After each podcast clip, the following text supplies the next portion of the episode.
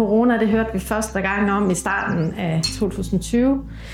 Omkring øh, vores konferencebord, så sad der nogle læger og sagde, ah, det kommer aldrig til Danmark. Vi havde haft alle mulige Ebola og SARS før, og ej, det kommer ikke til Danmark.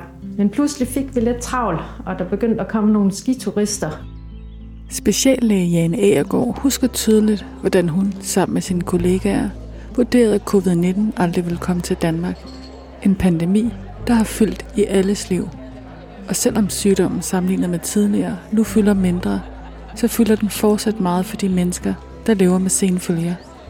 Det ved Jane Agergaard noget om. Hun er leder af et epidemiologisk forskningsprojekt, der hedder Følger efter covid-19. Morgen. Og det skal hun fortælle om. Øhm, jeg er meget glad for at kunne byde velkommen til øh, Syn og Hjerne.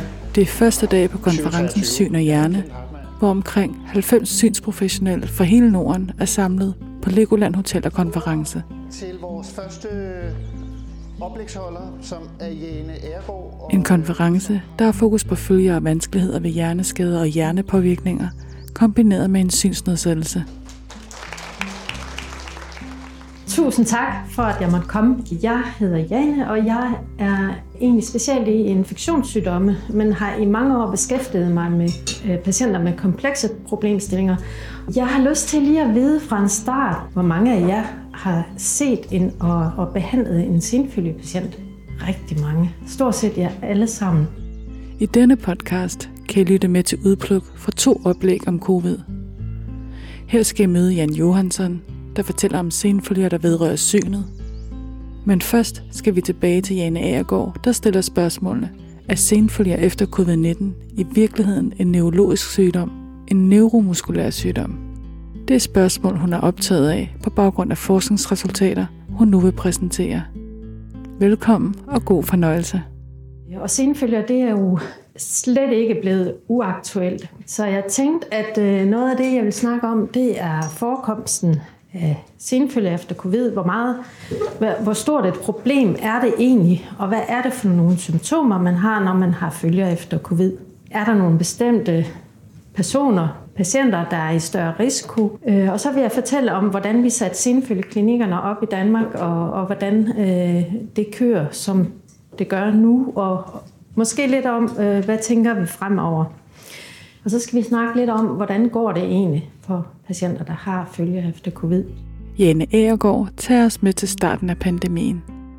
Vi vidste fra starten af, at det var noget med feber, det var noget med vejrtrækningen. Men vi vidste også ret hurtigt, at udover at påvirke lungerne, så kunne øh, corona påvirke hovedet, det kunne påvirke øh, lever, nyre, og hvis man var sådan rigtig svært, så kunne det decideret give organpåvirkning og organsvigt. Og vi har en masse foranstaltninger omkring de indlagte, hvor vi snakkede forskellige faser af, hvordan skulle vi isolere, forskellige faser af, hvad havde vi af behandling. Og helt i starten, så sagde vi til patienterne, det er sådan en virussygdom. Det går hurtigt over igen. Vi tror, at du lige skal restituere i, i 14 dage, når du kommer hjem. Men så begyndte der at komme øh, nogle meldinger ud fra verden øh, omkring os, og fra, fra vores egne patienter, at de gik altså og hang lidt. Og så kom jeg til at sige, at øh, jeg kan da godt ringe til alle patienter, der har været indlagt. Og der ringede vi så til dem 6 uger efter, vi ringede til dem 12 uger efter, de har været indlagt. Og de havde det altså bare ikke rigtig godt. Og det, som I måske har hørt om, og som I også har erfaret med, med de øh, patienter og borgere, I har haft med at gøre, så blev det til rigtig meget mere. Da vi nåede hen og ringede til patienterne efter 48 uger, der fandt vi ud af, øh, når vi spurgte dem om alle de her forskellige symptomer, at 87 procent af dem faktisk stadigvæk havde en eller flere symptomer. Da det her det kom frem i medierne, så blev der sådan lidt en storm om, øh, hvad er det her for noget? Er det noget, patienterne selv finder på, fordi at det er lidt hårdt, og samfundet er nedlukket, og man kendte til HPV-sagen, som var blevet noget meget stort og uhåndterbart. Men der var heldigvis også nogle medier, der, der gik sådan meget nøgteren til værks og sagde, bedstemor har været indlagt med svær covid. Den ene søn havde været i respirator, den anden søn døde med svære kognitive problemer efter covid, øh, og så var der en bedstefar, der var død af corona. Og så kom der efterhånden også meldinger rundt øh, fra verden, at centre, der havde mange ressourcer, blev simpelthen oversvømmet af coronapatienter med følger, og man manede til bevågenhed fra WHO. Øh, og en af mine kolleger sagde, det er jo faktisk rigtige patienter, de her. Der er et eller andet galt, vi må hjælpe dem. Og frem til nu, der øh, estimerer WHO, at 22 millioner vil øh, have persisterende symptomer efter covid. Når man står med sådan en ny tilstand, øh, så har man ikke på forhånd en måde at diagnostisere tilstanden. Det bedste vi egentlig havde, det var fra starten af, så, så sagde vi, at man skal i hvert fald have haft corona. Og så skal man have nogle symptomer, der er opstået umiddelbart i forbindelse med det. Så det bedste, vi sådan på nationalplan kom op med, det var noget med, først diskuterede vi, er det noget med, når det har været 6 uger, er det så langvarige følger, men så blev vi enige om, ej, det må nok være omkring 12 uger, så kalder vi det senfølger efter covid. Og det stemte heldigvis overens med det, de sagde i England også. Og så kom øh, WHO også efterfølgende ud med den her definition af senfølgesyndromet, øh, som er, at man skal have haft symptomer i over tre måneder og vedvarende i over to måneder. Øh, men I kan se her, at det er meget fluffy. Det skal være nogle symptomer, som kan inkludere fatigue og dyspnø og kognitiv dysfunktion. Mere specifikt er det faktisk ikke defineret. Der er lavet adskillige undersøgelser, der belyser symptomer, hvor mange der får senfølger, og hvem der er i særlig risiko. Og så har man sådan fundet ud af, at det er nok de her øh, symptomer, som er signifikant hyppigere, når man har haft en positiv PCR-test. Det er nok dem, der reelt er del af, af senfølgesyndromet. Der står lugt og smag, træthed, vejrtrækningsbesvær, muskelsmerter, tunge arme og ben, svær træthed, svimmelhed, og parastasier, øh, appetittab, kløende områder på huden, søvnbesvær, tæthed i brystet eller brystsmerter, hovedpine. Det her er bare en af undersøgelserne. I hvert fald det, som er den samlede konklusion nu her, det er, at der er nok omkring 10 procent, der får følger efter at have haft en corona-infektion. Øh, og det er de her symptomer, som er de hyppigste. Er der så specielle grupper, som der er i risiko for at få corona? Det har der også været skrevet øh, lidt frem og tilbage om, og, det man i hvert fald kan se, og også i den her undersøgelse, de kvinder her har øget hyppighed i forhold til mænd, og hvor man også her har fundet ud af, at hvis man er fuldt vaccineret, så har man mindre risiko for at få senfølger, end hvis man ikke er vaccineret. Og man har også set, at omikron giver mindre risiko for at få følger efter covid. Men det skal ses lidt i lyset af, at da man fik omikron, der havde man også vacciner, så vi er lidt usikre på, hvordan den effekt den er.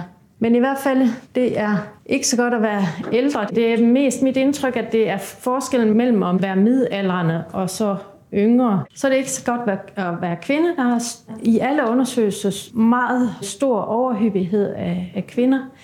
Så er der set overhyppighed af, øh, øh, patienter med høj BMI.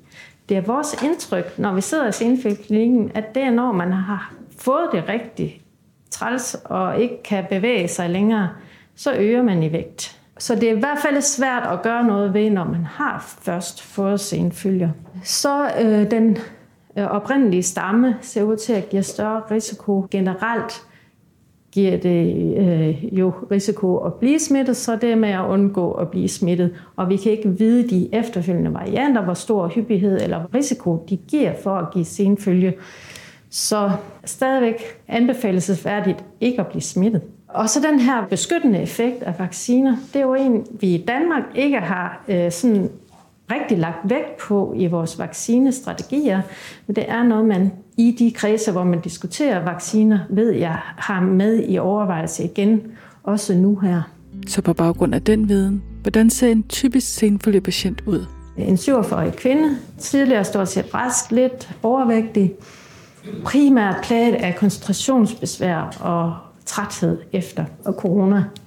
Hun synes, at hendes øjne de bliver sløret og bliver sådan meget nemt udtrættet. Men det er noget, der hænger sammen med, når hjernen den bliver træt. Og hun har fået korrigeret sin brillestøv. Hun er langsynet, har fået korrigeret to gange.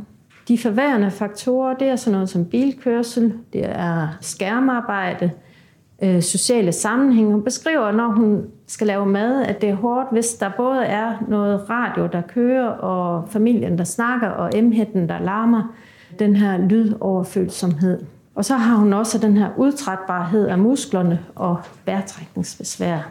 Hun har faktisk formået stort set at øh, varetage sin studie. Hun er socioassistent og ved at læse til sygeplejerske. Og hun beskriver det der med, at det er rigtig meget forskelligt, hvor hun er i praktik.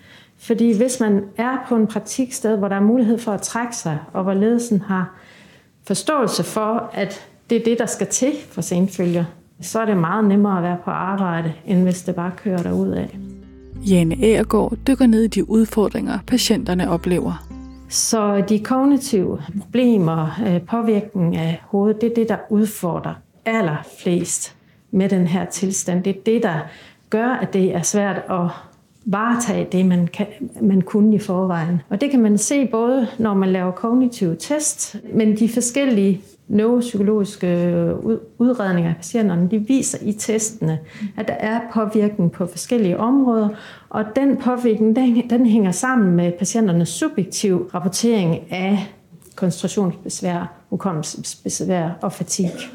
Der er også lavet hjernescanninger, både PET-scanninger, som viser forskellige områder med det, man kalder hypometabolisme. Og der er lavet nogle hjernescanninger, som viser tegn til skrumpning i forskningsundersøgelser. Det er ikke noget, som vi sådan klinisk rigtig kan bruge til noget endnu, fordi det er ikke tilstande, hvor vi har noget bestemt medicin eller noget bestemt udredning eller noget bestemt forebyggende behandling, vi kan sætte ind med.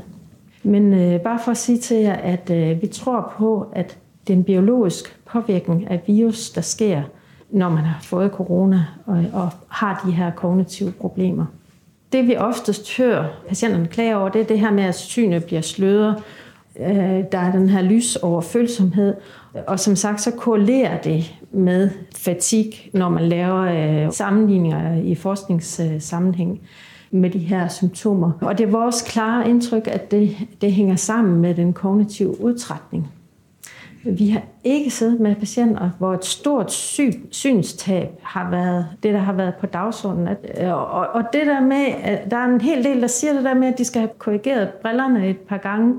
Men det er jo også mest midalderne, vi har, så jeg er lidt i tvivl om den, den sådan viruspåvirkning af øjnene i forhold til korrektion af synet. Når man kigger ind i, hvad der findes af studier på området, så er det faktisk ikke så mange.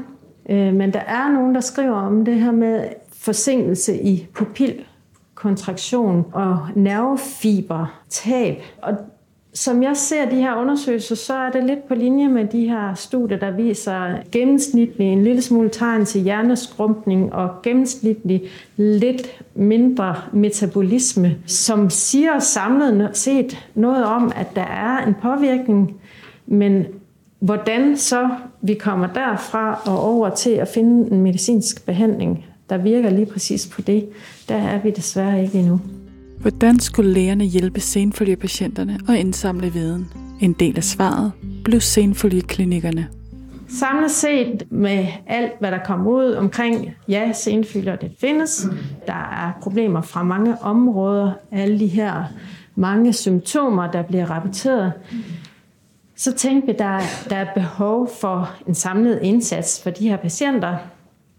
Dels øh, fordi man kommer til at gå øh, stjerneforløb ellers. Ikke? Altså man kommer til den ene specialafdeling efter den anden, der ikke rigtig kender til, hvad er det her for noget. Men også for at kunne lave noget vidensopsamling på området vi kunne allerede se fra starten, at det passer ikke rigtigt med sådan en pakkeforløb, fordi vi vidste ikke rigtigt, hvad det var i forvejen, men vi kunne godt se, at der i hvert fald skulle involveres mange forskellige specialer, øh, og der nok også var brug for noget tværfagligt, og at der var brug for at justere løbende. Og samtidig med, at vi i Region Midt øh, begyndte at spekulere på, hvordan gjorde vi det, så kom den her anbefaling, vi fik lavet fra Sundhedsstyrelsen, hvor man var enig i, at der er behov for en særlig indsats, og det er noget, der skal være tværsektuelt, og der skal være en vidensopsamling. Og det, som der blev skrevet ind, kvæg at vi kunne se, at der allerede så ud til at være rigtig mange patienter, der havde følger, og at ikke alle havde brug for at blive udredt og behandlet på et sygehus, så blev det skrevet ind, at hvis man havde milde symptomer, så kunne man godt lige vente og se, om det gik over og lade egen læge tage sig af det. Hvis man havde symptomer, som hidrører fra en, en bestemt organsystem, altså hvis man havde mistanke om blodprop i hjertet eller hjertesvigt, så skal man selvfølgelig direkte til en specialafdeling og ikke ind i en senfølgeklinik primært.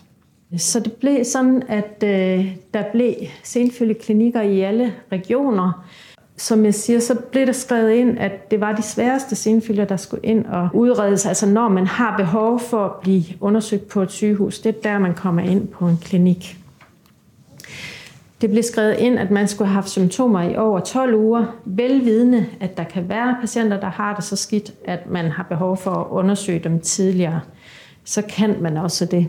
Så tager vi patienter, som har en positiv prøve Øh, og det kan I godt regne ud, at der er nogle problematikker omkring det lige nu.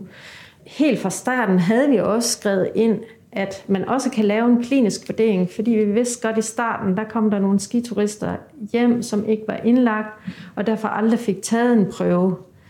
Øh, og der gør vi så brug af at tage antistofprøver. Det, kan man, øh, det kunne man gøre der i starten, hvor man ikke havde vaccineret. Der kunne man kigge på det generelle antistofrespons.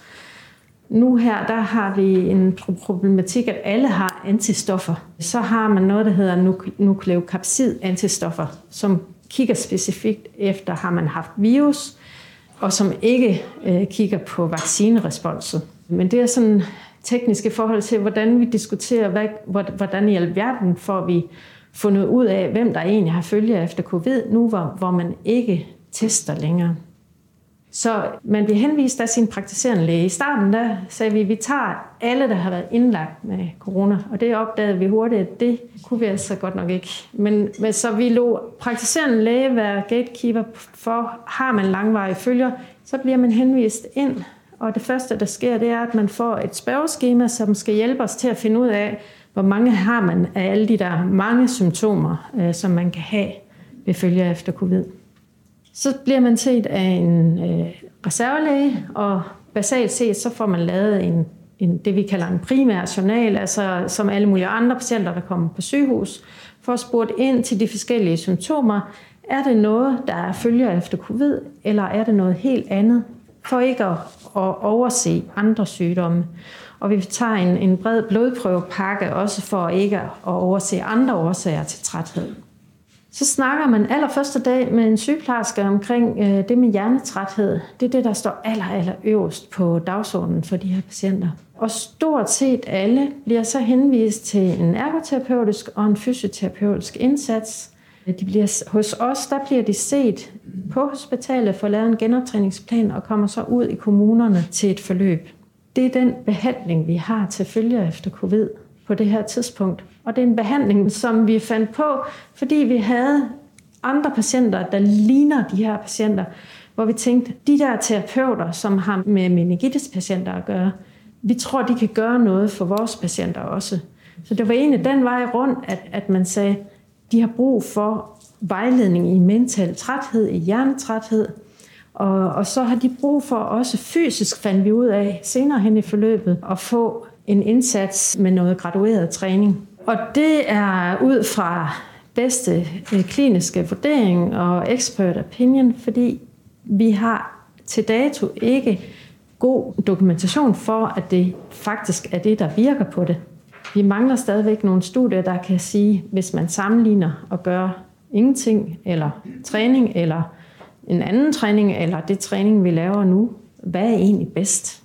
Samtidig med alle de studier, der er i gang på forskellige medicin, håber vi jo på på et tidspunkt at være mere specifikke i, hvad der er behandling for de her senfølgepatienter. Så det, der sker, det er, at man kommer ind til en opfølgning på undersøgelser seks uger efter man har været der første gang ved en speciallæge, og så bliver man ikke sådan egentlig fuldt i en senfølgeklinik. Altså man hører ikke til i en senfølgeklinik lige så længe, som man har følger efter covid. Man hører kun til der, så længe man er færdig med at blive udredt. Hvor mange mennesker drejer det sig egentlig om? Hvor mange har svære senfølger? Så det er dem, der har været inde på et sygehus og fået en diagnose senfølger efter covid. Altså toppen af isbjerget af alt, hvad der er følger efter covid.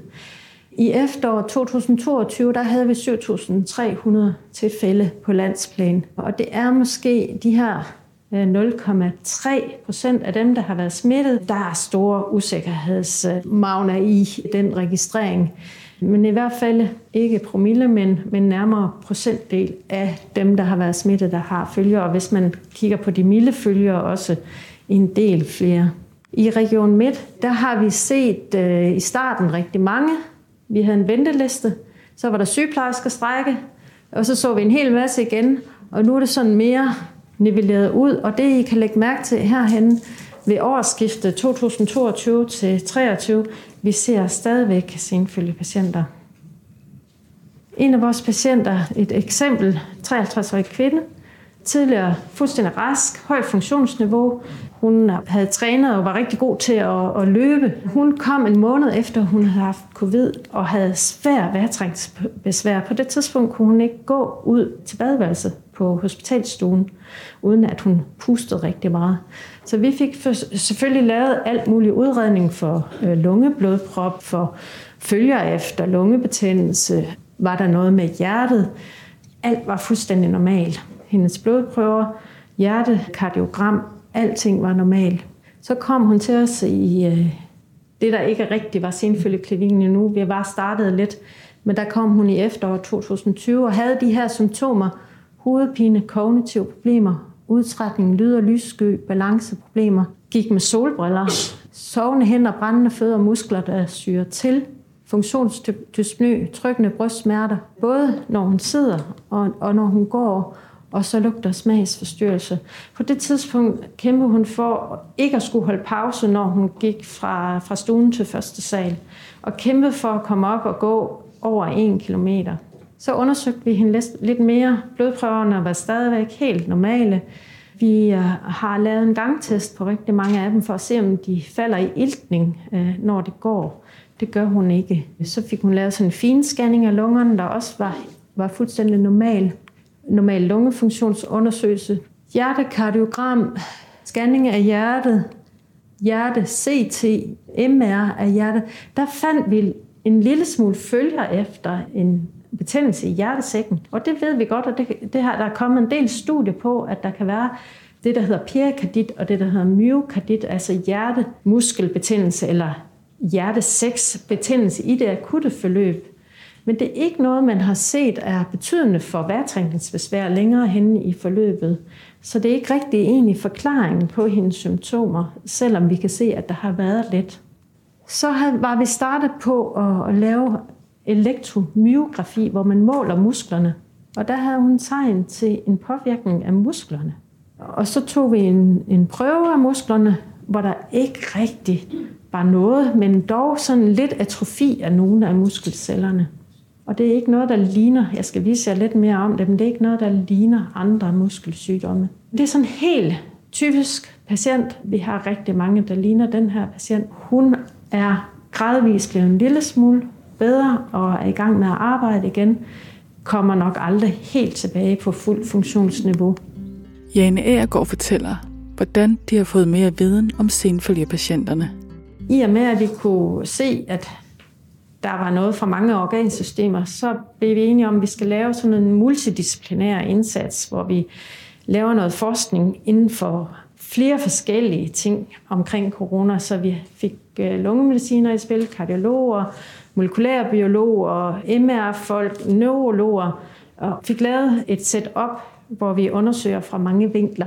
Det, som jeg er involveret i, øh, det er at, at samle en kohorte af patienter, hvor vi har alle mulige oplysninger om, hvordan ser de ud demografisk, øh, hvordan ser de ud, når de kommer i klinikken, hvad er undersøgelsesresultaterne, og så følger jeg dem med øh, spørgeskema, hvor vi måler fatig, vi måler bodily distress, funktionsniveau, livskvalitet, og så har vi sådan en score af 31 forskellige symptomer, som vi lægger sammen til en samlet score. Og det følger vi patienterne med 6, 12, 24 og så videre, helt op til 3 og faktisk 4 år har vi også planlagt at følge patienterne.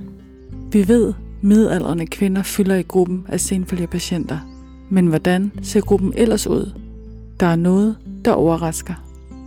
Vi har været overrasket over, at det er meget få ældre, vi har i vores klinik, og vi har været overrasket over, at vi har ret unge, både teenager og, øh, og 20-30-årige også, men med en median på, på 47 og langt flest kvinder.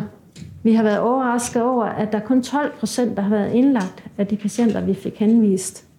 Og at der er ret få af dem, der har andre sygdomme med sig. Og det, det er heller ikke patienter, der sådan har livsstilsfaktorer, altså ryger eller drikker. Eller, og, og nogen har lidt højere BMI, men som sagt, det er vores indtryk, at det er det, man får bagefter, når man ikke kan bruge musklerne.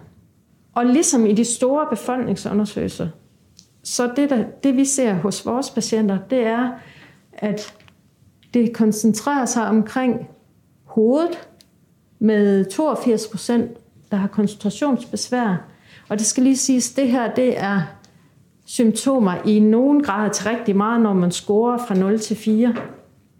Øh, og vi har også spurgt, er det nye symptomer? Og her er der kun opgjort nye symptomer. Så har øh, rigtig mange symptomer fra brystkassen, øh, 61 procent dyspnø ved fysisk aktivitet, og rigtig mange har symptomer fra bevægeapparatet, fysisk udtrætbarhed, mus- muskelsmerter og muskeludtrætbarhed. Som jeg siger, så er de ikke rigtig skæve blodprøver, men alligevel, når man gør det op, så er der en, en ret stor procentdel, der har lige sådan lidt over normal værdi af nogle blodprøver. Og ikke så meget, at vi egentlig er bange for, at der er en anden sygdom på spil, eller der er noget bestemt, vi skal behandle medicinsk. Mere sådan en tegn på, at der er et eller andet, det her virus har lavet rod i. Når vi gör gør alle de her mange scores op, som vi indsamler, så det, der nok er, er mest interessant her, det er den her post-covid functional scale, hvor en tredjedel af dem scorer øh, så slemt, altså moderat eller svær, som svarer til, at man ikke kan varetage sine daglige aktiviteter og arbejde. Og der er faktisk rigtig mange, der efter, når de kommer første gang, finder ud af, at den er helt gal. Jeg bliver nødt til, at jeg kan ikke varetage mit arbejde længere, og, og erkender det først efter, de har udfyldt her. Og den her fatigue assessment, når man har en værdi, der er over 35, hvilket 62 procent har, så har man ekstrem svær fatigue. Så det er rigtig svært påvirkede patienter, dem vi får henvist, som vi også egentlig havde forventet. Hvordan ser det ud med senfølger, hvis man kigger på de forskellige varianter af virus? Forskerne har lavet en sammenligning. Der er flest af de patienter, trods alt, vi har haft, som har haft den oprindelige type. Så har vi lidt færre fra alfa. Den epidemi var ikke så stor. Øh, også lidt færre med delta. Men omikron her, der har vi i efteråret 2022, eller indtil slutningen af juli 108, og dem har vi fået en hel del af siden. Der, der går jo en latens, inden vi, vi ser dem tre måneder helt op til et år efter de har været smittet, kommer det til os. Så selvom vi har set de her omikron-tilfælde hurtigere, og selvom færre af dem har været indlagt, så er det faktisk sådan, at deres øh, samlede organscores, det her det er CNS-score, øh, kardiopulmonale score, muskuloskeletale score, de ændrer sig overhovedet ikke, når man sammenligner de forskellige varianter. Og det skal I lige holde fast i, det er jo, det er jo patienter henvist til os, så det er ikke for at sige, at det er lige så hyppigt hos omikron-patienterne, men har man først de svære følger efter corona, så ser det altså ens ud hen over varianterne. Og den samlede symptomscore her, den er også uændret hen over funktionsevnen faktisk værre ved omikron. Og den ekstreme fatig ændrer sig heller ikke hen over varianterne. Så hvad i alverden, hvad er det her? Altså, øh, der har været skrevet rigtig meget efterhånden omkring det med hjernescanninger, det med inflammatorisk respons i hjernen, i blodet, øh, i forskellige organer. Er det noget med, der er nogen, der har vist øh, faktisk, at man mangler, altså at man ikke kan optage ilten. Og er det så noget med mitokondrierne, eller hvad, hvad er det? Der er øh, lavet rigtig mange undersøgelser, øh, men vi er ikke nået dertil endnu, hvor vi kan sige, at det er lige præcis der, den er gal. Samlet set, så tror vi på, at det er noget med noget inflammation, som virus giver anledning til. Det kan være noget med karvæggen, det kan være noget med mikroblodpropper, og det kan også være noget med at optage den ilt. Og det udelukker i virkeligheden ikke hinanden, det her. Det kan godt være del af den samlede proces. Altså at inflammation giver anledning til forstyrrelse i karvæggen, giver anledning til blodprøver og giver anledning til, at man ikke kan optage ilten. Men som sagt, så er det ikke noget, vi har en endelig løsning på endnu, og slet ikke, at, øh, at vi er nået dertil, hvor vi har en specifik behandling til det. Så kan man kigge på, og det er der nogen, der har gjort, Eh, skal vi egentlig være nervøse for, at der er nogle bestemte sådan, diagnoser, man bliver indlagt med på hospital med, efter man har været smittet med corona. Og der er øh, et amerikansk studie her, der, hvor, hvor folk de blev sådan lidt nervøse over det her, fordi øh, at der står både noget med arytmier, altså hjertearytmi, hjertesvigt og blodpropper.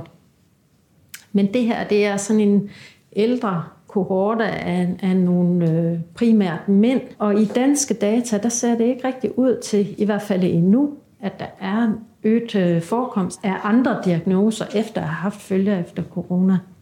Så hvad ved vi? Vi ved det her med, at der er sådan subkliniske forandringer, når man laver forskellige forskning. Vi ved, at øh, der, der er mange, der skriver om tendens til depression og angst, men det er noget, vi ser som følge af, at man har det så skidt, som man har det, og ikke som det primære. Hvad ved vi omkring lunger? Der findes ikke noget på lungescanninger efter de her milde covid-tilfælde. man finder ikke forandringer, der kan forklare dysmyen. Hjertemæssigt finder man heller ikke forandringer, der vil kunne forklare de symptomer, man har så kom vi til at, at sende nogen over til neurofysiologerne, fordi de har de her føleforstyrrelser. Og så tænkte vi, at det kan være, det er nerverne, det kan være, det er sådan øh, en nervebetændelse, de har. Øh, men Hatitis, som undersøgte patienterne derovre, hun fandt ikke nervebetændelse, men var grundig og gik videre med at undersøge musklerne. Og, og de her stakkels patienter øh, indvilgede i at blive undersøgt i to timer med nåle ned i muskler og få målt de her muskelpotentialer, hvor man på udformningen og varigheden af de her muskelpotentialer, der kan man kigge på, om musklerne de er normale eller de ser syge ud. Og de første 20, vi havde sendt over til hende, der var øh, over halvdelen af dem, der havde abnorme muskelpotentialer. Så øh, var der en neurolog derovre, der fandt på at tage nogle muskelprøver i lysmikroskopet. Der syntes han ikke, at det sådan, sådan så særlig abnormt ud. Øh, så blev det sendt ned til en elektronmikroskopør nede i Odense. Og han fandt alverdens forandringer. Han fandt både atrofi af musklerne, det er ikke sikkert, det siger jeg så meget det her, men det man i hvert fald kan se, og som også er meget specifik for det her, og, og som patologerne siger, at det er ikke noget, man ser ved andre tilstande. Det er den her membran, som er rundt omkring muskelcellen. Den giver sig til at lave sådan mange basale lag. Og det er et tegn på, at den hele tiden prøver på at regenerere sig. Og derudover så fandt de også, at de her øh, muskelfibriller, altså dem, der skal ligesom trække sig sammen, de sidder sådan helt uorganiseret. Og de fandt også forandringer i mitokondrierne, men desværre ikke sådan ensartede forandringer i alle de her 16 muskelbiopsier. Og man kan sige, at det her det er heller ikke løsningen, fordi vi har ikke muskelbiopsier før de fik corona, eller vi ved heller ikke, om de her få 16 er særlige udvalg, der, der måske har noget andet. Så nu er vi gået videre med at sige, dels så tog vi alle de næste 84, som vi fik undersøgt, og der fandt vi også forandringer i de her muskelpotentialer. Derudover så fandt vi forandringer ved muskelendopladerne, altså tegn på, at der er en forstyrrelse i den signal, der skal gå fra nerven over til musklerne.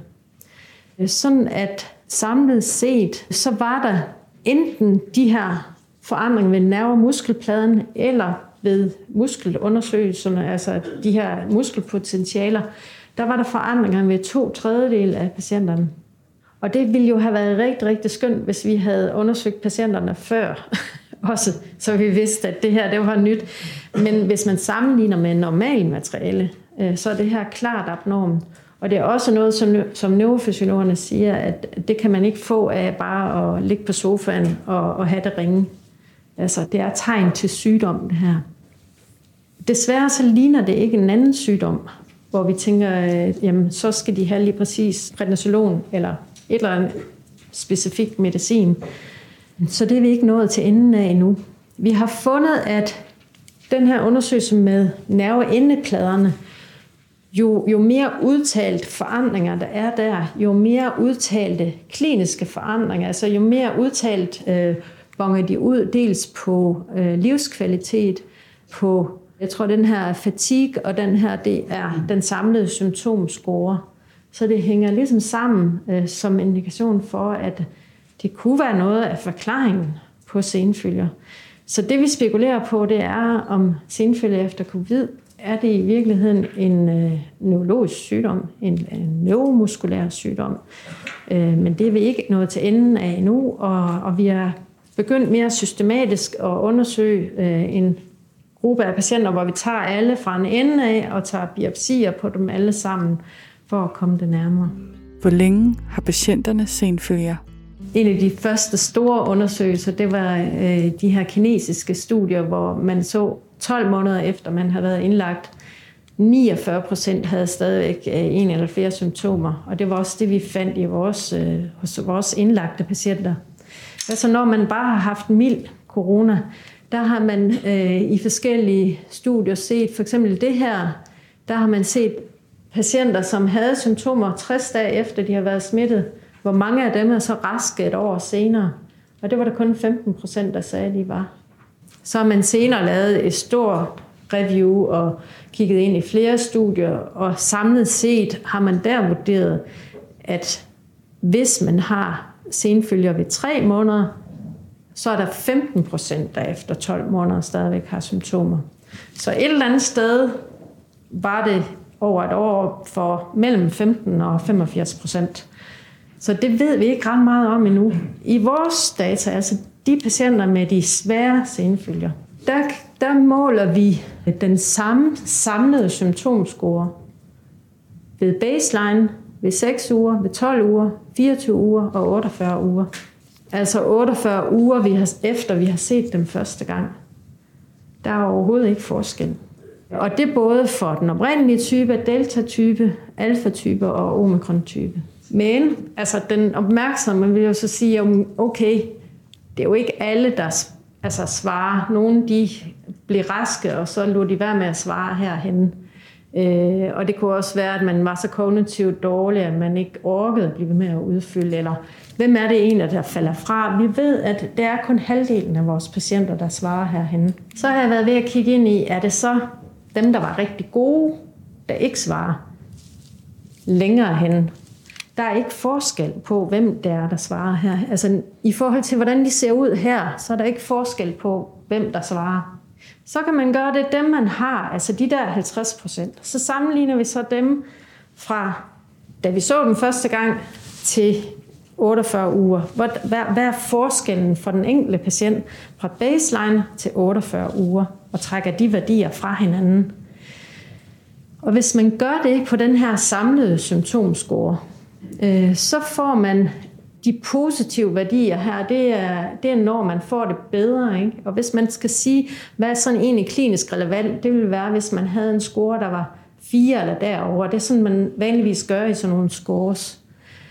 Så er, så er der faktisk kun en tredjedel, der scorer bedre ved 48 uger end, end ved baseline. Alle de andre, de er enten uændrede, eller også har de en endnu dårligere score, når man når til 48 uger senere. Og så kan man sige, at det er jo bare fordi, vi har opfundet alle de der symptomer. Og, men der har vi jo så de standardiserede scores, som er sådan nogle scores, som man ved hænger sammen med helbred. Øh, og på de scores er det fuldstændig det samme. Altså at den klinisk relevante bedring, den ser man kun hos en tredjedel, både på på det, der er øh, helbredsrelateret livskvalitet. På sådan en skala øh, fra 0 til 100, der er der også en tredjedel. På den, der hedder post-covid functional scale, der er også kun en tredjedel, der bliver bedre. Øh, og ved fatigue assessment score er der også kun en tredjedel, der bliver bedre i løbet af et helt år. Og hvis man så kigger ind i, der er nogen, vi har set lang tid efter, de har været smittet, og som vi allerede har follow-up tid på over to år, øh, så er der omkring halvdelen af dem, der har det uændret eller værre efter to år. Og nu har vi gået og sagt til dem, at det jo nok altså bare lige stille gik over. Så det er vi faktisk begyndt på at sige, de fleste får det nok bedre. Det er de sværeste tilfælde, vi får ind til os. Man gør godt i, hvis man stadigvæk har symptomer efter et år, og indstille sig på, at det kan være, at man ikke kommer tilbage til fuld funktionsniveau. Og det er jo velvidende, at øh, kigger man på meningitis, kigger man på hjernerystelse, kigger man på alle mulige andre tilstande, der ligner det her, så tror vi på, at der stadigvæk er år, måske kan komme en bedring. Øh, og den hænger vi meget fast i, fordi det handler også om ikke at tage håbet fra patienterne. Jane Aargaard samler op og kigger fremad. Øh, og det, der bliver arbejdet med i Sundhedsstyrelsen lige nu, det er at finde ud af, hvordan gør vi egentlig fremad. Det bedste, vi, vi har at vurdere det ud fra, det er, det, hvordan man klinisk ser ud, om man øh, har haft en sygdom, der ligner corona, set i sammenhæng med nogle af de her antistoffer, man kan måle. Øh, så vi håber på rigtig meget, at vi stadigvæk får lov til at være senfølgeklinik, og, og stadigvæk får lov til at undgå, at patienterne bliver sådan nogen, der kører rundt i alle mulige forskellige afdelinger. Det tror vi simpelthen på er for dyrt for samfundet at gøre. Også set i lyset af, hvor, hvor mange patienter vi har af de her. Så vi ved nu noget, men vi ved ikke så meget om varighed og medicinsk behandling. Og hvad så egentlig? Er det her det samme som alle mulige andre tilstande? det er rigtig, rigtig svært at finde grupper, som man kan sammenligne med, fordi vi går jo ikke og tester alle for influenza. Så, så hvordan man lige laver den her sammenligning, men, men der er flere studier, der viser, at øh, covid følger er i hvert fald hyppigere øh, øh, end øh, hvad hedder det, øh, følger efter influenza. Hvis, hvis man så prøver at grave frem forskellige andre viruser, øh, så noget som kyssesygevirus er der nogle australier, der har kigget på her, og så nogle af de andre sådan virus- og bakteriesygdomme, som, som de kender i Australien. Øh, og når man følger de sygdomme, øh, så aftager det egentlig og bliver 0 i løbet af 12 måneder. Så, så jeg går og spekulerer lidt på, hvad er det for en anden virussygdom, vi skal, vi skal sammenligne det her med. Og jeg har været hen øh, og spørge funktionelle ledelser, vil ikke nok give os nogle patienter, øh, som er de patienter, der, der sådan helt oplagt har haft en virussygdom. Øh, og så kan vi prøve at undersøge dem, for eksempel med, med de her muskelundersøgelser. Øh, men, men jeg tror, selvom der er en, en meget stor bevidsthed om, at der kan være følger efter virussygdomme, så er det meget, meget svært at få en stor gruppe af patienter, der har haft kyssesyge, som har langvarige følger. Om det er, fordi det ikke er der, eller om det er fordi, vi ikke har haft den der store gruppe på én gang, som vi har haft ved corona, hvor vi har haft muligheden for at undersøge det. Det er jo noget af det, vi skal bruge det her til at blive klogere på. Fordi vi vil jo også rigtig gerne kunne, kunne tage de her undersøgelser med over i, i andre tilstande. Øh, og hvis man finder en behandling, der er mere specifik til covid, så kunne det jo også være, at man kunne bruge den til følge efter andre virussygdomme. Så øh, samlet set, øh, så er der senfælde efter covid, måske hos 10 procent. Og vi har nu 7.000, skriver jeg her, mås- måske over 8.000 med de svære tilfælde i, i Danmark. Der er stadigvæk patienter, der bliver henvist. Vi ser primært øh, patienter, der har haft mild akut sygdom. De fleste øh, de har været smittet med den originale, men hvor mange der kommer efter omikron, det ved vi endnu ikke. Øh, og vi har jo set patienter, der er kommet i over et år efter den originale type, så vi tror på ingen måde, vi har set halen af det endnu. Men arbejder på Serum Instituttet med at, at prøve at sætte et overvågning op omkring øh, senfølger, fordi vi kan jo ikke vide de næste coronavarianter. Giver de egentlig senfølger også? Øh, og nu hvor vi ikke PCR-tester, Øh, så det bliver noget med at prøve at, at få lavet nogle øh, hvad hedder sådan noget, øh, sentinel-overvågning, øh, ikke? Hvor, man, hvor man øh, tager en gruppe af patienter, som man følger, og finder ud af, hvornår bliver de smittet med en ny variant, og så følger, om de får følger efter øh, de forskellige varianter.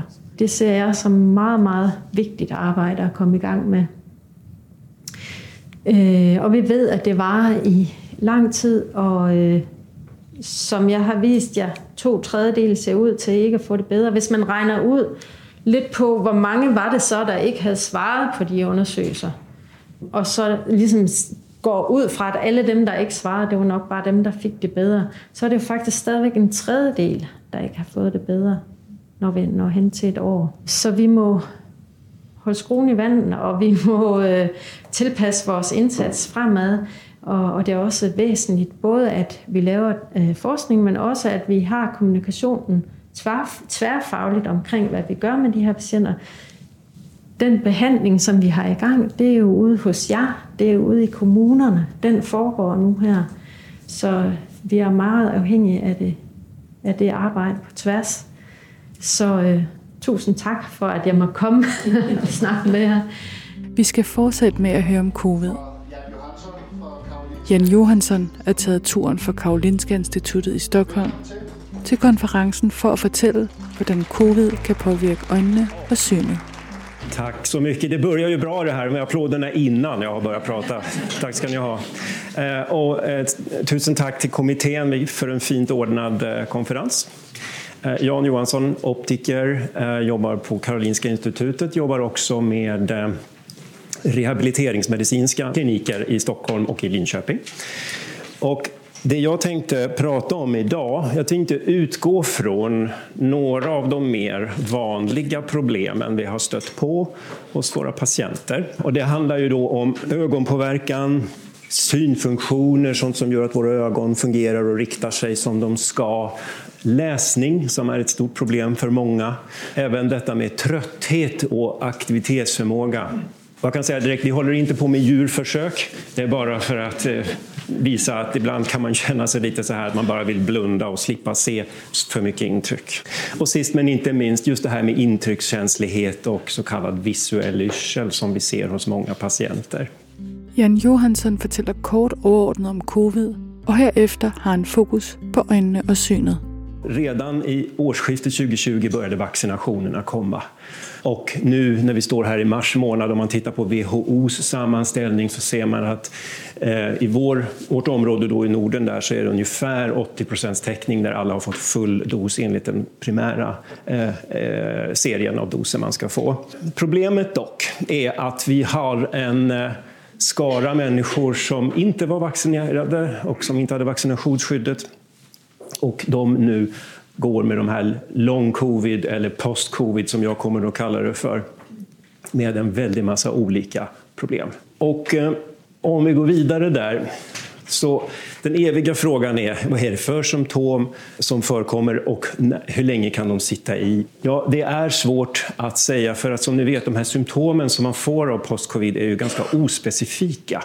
Det kan ju vara kopplat till andra sjukdomstillstånd eller andra sjukdomstillstånd kan yttra sig på liknande sätt. Och den här studien är ju tämligen intressant på så sätt att den tittade på en stor kohort människor i Nederländerna och där fick eh, personer på en till två veckors basis eh, skatta ett antal symptom som de upplevde.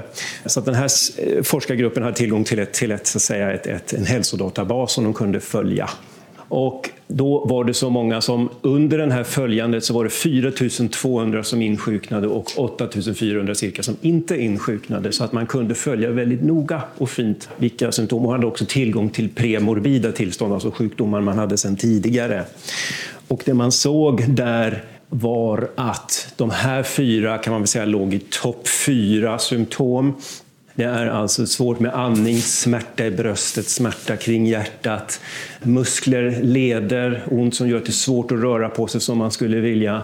Lukt, neurologiska påverkningar såsom lukt, smak, stickningar, domningar i kroppen och fatig, trötthet, stor, stor trötthet hos väldigt många patienter.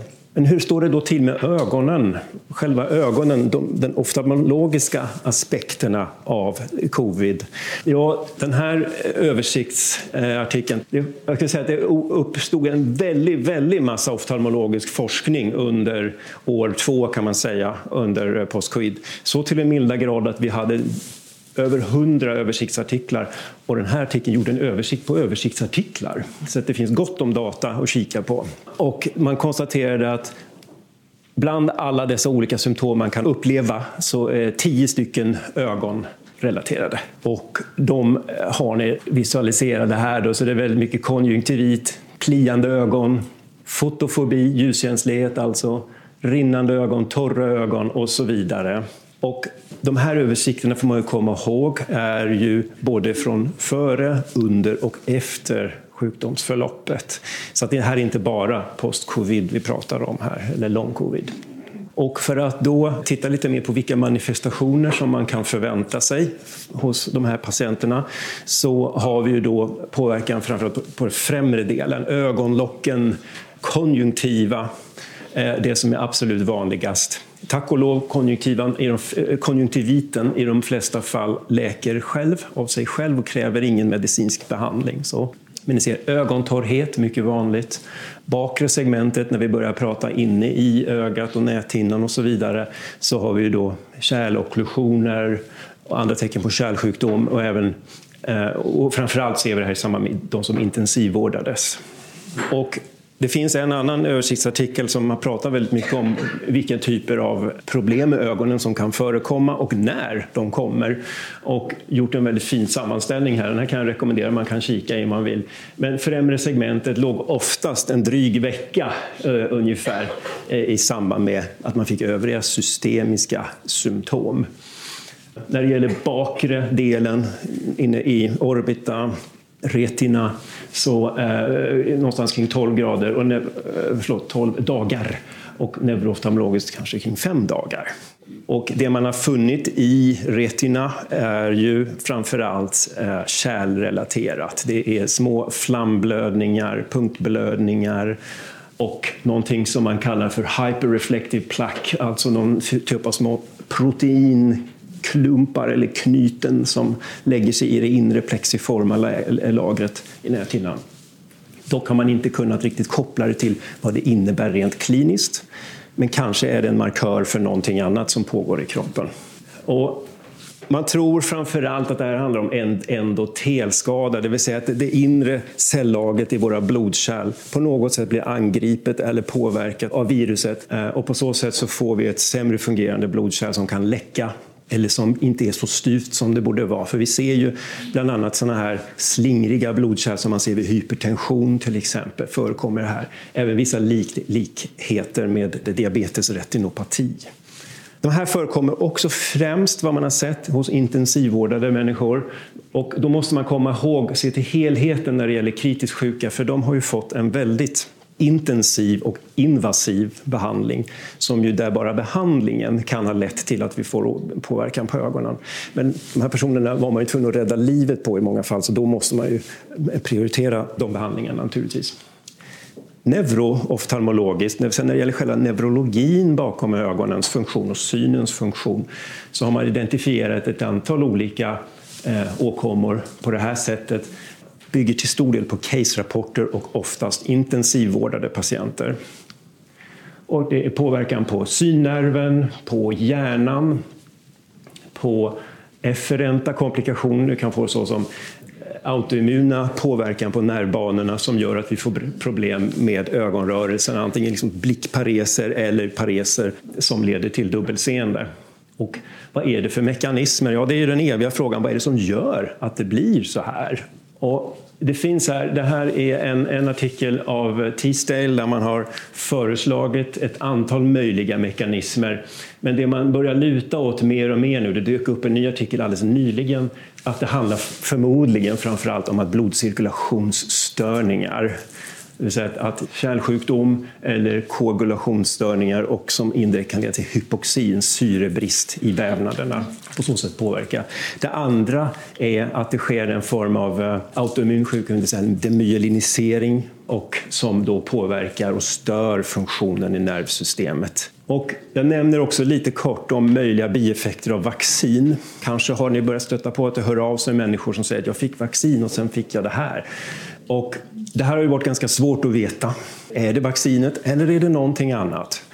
Och, men det man har i alla fall kunnat rapportera när man tittar då på NHS Immunization Management Service, där alltså alla bieffekter rapporteras in, plus att man tittar på ett antal fallrapporter, så har man sett då att det som kan förekomma är påverkan på ögonlock. Alla de här sakerna sker ganska man säga, kort efter att man har fått sin vaccination, mellan fyra veckor. Eh, man kan påverka på sina ögonlock, eh, man kan få UV-iter, ibland en tredjedel ungefär, i båda ögonen samtidigt. Vi har påverkan på orbita i sig, det kan uppstå ventromboser, svullnader som orsakar att det påverkas ögats rörlighet, kan påverkas och att det också gör ont. Mekanismerna kring det tänker man också är någonting med blodcirkulationen, alltså koaguleringsproblem. I retina ser man om man sett ett fåtal neuroretinopatier. De har också kunnat ses där vid pilen från OCT-avbildningar. Där har man kunnat se att det blir någonting som påverkar i näthinnan och leder också till paracentrala skotom. Här funderar man också på om det rör sig om hyperkoagulabilitet. Okej, okay, då går vi vidare. Då lämnar vi just det oftalmologiska, och går in lite mer på det optometriska, det vill säga mot synfunktion och eh, tittar lite på vad vet vi där. Och det är inte så mycket skrivet på det här området ännu.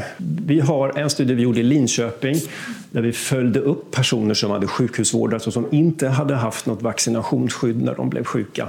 Och där tog man ett helhetsgrepp, tittade på alla som kom till sjukhuset för sjukhusvård under den här perioden som det handlar om, då mars-maj 2020. Och det var ungefär 700 personer. Utav dem när den här studien gjordes, uppföljningen då, så var det ungefär fyra månader från utskrivning. Då var det 430 patienter som hade överlevt och som var också där det var verkligen covid som man kunde säga att de var vårdade för. Och då gjorde vi så att vi ringde upp eh, eh teamet i Linköping ringde upp, gjorde ett enormt arbete och så att de ringde och telefonintervjuade de här personerna. Och de frågorna handlade om de här huvudsakliga områdena. Muskel, fysisk förmåga, känsel, lukt, smak, kognition och kommunikation och där ingick också ett antal som vi bedömde synrelevanta, synrelaterade frågor. Psykisk påverkan, sömnkvalitet, aktivitet och delaktighet. Och utav de här 430 som då blev uppringda så, så fann man att 185 av dem hade så pass ut, de uttryckte så pass mycket symptom att det här behöver vi ta in och utreda mer från ett rehabteams perspektiv. Och där fann man då att de, de absolut vanligaste problemen i kartläggningen var mental och fysisk fatig. Kognition, syn, muskel, ledsmärta var liksom några av de topp. Naturligtvis var det många andra problem också. För att sen då jobba vidare här och förstå lite mer på djupet men synen då? Hur har det gått med den? Fungerar den för de här patienterna? Och då var det som så att vi utav de här 185 personerna som hade rehabiliteringsbehov så fann vi att utav dem var det 57 stycken som också uttryckte synproblem. Och det kunde vara då oskarpt seende, känslighet för intryck och rörelse, eh, ljuskänslighet, läsning, vad de var. Och det var väldigt noga med att patienterna verkligen beskrev, försökte liksom beskriva om de här symptomen som de nu beskrev är, är de nya? Har de nu kommit nu? Eller är de förvärrade i samband med covid? Så att vi försöker liksom renodla någonting som eh, är nytillkommet. De fick dessutom gradera hur mycket det påverkar. För en del sa ja, jag har de här problemen, men det är inget problem. Jag kan jobba och jag kan göra det jag vill. Men en del sa också nej, det går inte. Jag kan inte komma igång med jobba. Jag kan inte vara med mina barn. Jag kan inte göra sociala aktiviteter. Så det var väldigt viktigt att vi riktade in oss på dem påverkan. Och det vi fann på dem när man gör en synundersökning var att eh, förvånansvärt många då. Det var ju många som klarade på att jag ser otydligt, jag ser suddigt. Och förvånansvärt många av dem, nästan en tredjedel, hade vad jag kallar suboptimal korrektion. Det vill säga de hade, hade inte glasögon fast de borde ha. De hade för svaga glasögon eller i okorrigerad astigmatism. De kanske saknade glasögon på grund av presbyopi på nära håll. Så att det som vill vara, det här är väl inte sådär, det är inte sådär oh, wow vilket resultat, liksom, utan det är mera ett sätt att säga ibland är det enkelt. Det är väl det jag försöker förmedla, ibland är det enkelt. Så att inte människor sitter och kämpar och de är 47 år och oj, oj, oj, oj vad jobbigt det är. Jag orkar inte läsa längre. Läsglasögon, kanske lite prismer i, så vips så kanske man läser några sidor i alla fall. Sen det som var lite anmärkningsvärt också, du har en, en ganska stor procent avvikelse på, på binokulära problem, eye-teaming problem helt enkelt. Så de har en instabil syn, uttröttningsbar syn. Och eh, det är framförallt de här vergenserna då som man kan hitta, hitta påverkan på. Grovt sett kan man säga att i en vanlig population man skulle undersöka efter de här problemen kanske man ligger kring 10 procent eller under. Men i den här gruppen så är det då klart förhöjt. Vi ser också en påverkan på sakader, följerörelser och VOR, det vill säga att hålla fokus trots att huvudet rör på sig. Och det här är inte nu, jag vill bara vara tydlig med, det här är inte paretiska tillstånd utan det här är liksom någonting annat. Det är binokulära och ögonrörelsemässiga. Ja. Någonting annat som vi också såg var att de här 57 eller 42 som det nu visade sig då de hade, förutom sina synproblem, också större förekomst av problem med fatig, mental och fysisk trötthet, problem med kognition, kognitiva funktioner, också i högre grad problem att kunna göra sina studier, sitt arbete eller någonting annat man behöver göra i sin vardag. Och någonting som också fanns här det är någonting ostadighet, yrsel, på engelska giddiness, lightheadedness, någon sorts diffus känsla av att man är ostadig och in, känner sig lite ur fas. Och då eh, var det ungefär 67 procent av de här då, 42 som uppgav att ja, det här känner jag av. Och en stor andel de sa också att det här uppstår när någonting annat rör sig omkring mig. Så att jag har slutat gå på matcher, jag undviker att gå till förskolan och hämta mina barn mer möter dem utomhus och så vidare, bara för att det är för jobbigt när det blir för mycket som rör sig. Och här kunde vi se att det fanns då samband med den här vergensförmågan som håller ögonen rätt koordinerade och stabila och även med VOR-rörelse. Så att det, det här rimmar ju lite med vad man har sett i annan forskning inom hjärnskador där man har sett att ostadighet kan, där kan det samexistera också med ganska mycket, ofta binokulära problem som gör att det är svårt för patienten att hålla fokus på ett korrekt sätt. Och en annan artikel som kom ut lite senare här, den kom från Kelly et al. De hängde på sina post-covid-patienter en sån här VR-goggle med eh, eye tracking inuti. Så de kan alltså presentera stimuli och röra på stimuli där inne och så kan man mäta ögonrörelserna samtidigt. Och fann då att framförallt sådana här, ska man säga, mer svåra ögonrörelser, mer avancerade ögonrörelser var mer, hade en mer tendens att vara påverkade. Man ska komma ihåg att följerörelse är egentligen ganska avancerad och ställer mycket krav på hjärnan att kunna följa ett objekt som rör sig. Det är även vid blickstabilisering, det vill säga de är mer känsliga för det här eh, OKN-mönstret som kan röra sig och stör. Och fler fel vid antisakader som ju är en väldigt kognitiv uppgift, det vill säga där, där ett stimuli presenteras på ena sidan och uppgiften är att titta åt andra hållet. Det gäller att komma ihåg det. Och I vanliga fall, vi som är pigga, friska, mår bra, vi gör kanske 10% fel ändå. För det är en ganska svår uppgift det här. Men de här låg betydligt högre. Och man såg också att det fanns en, en samband mellan de här fynden och kognitiva symptom.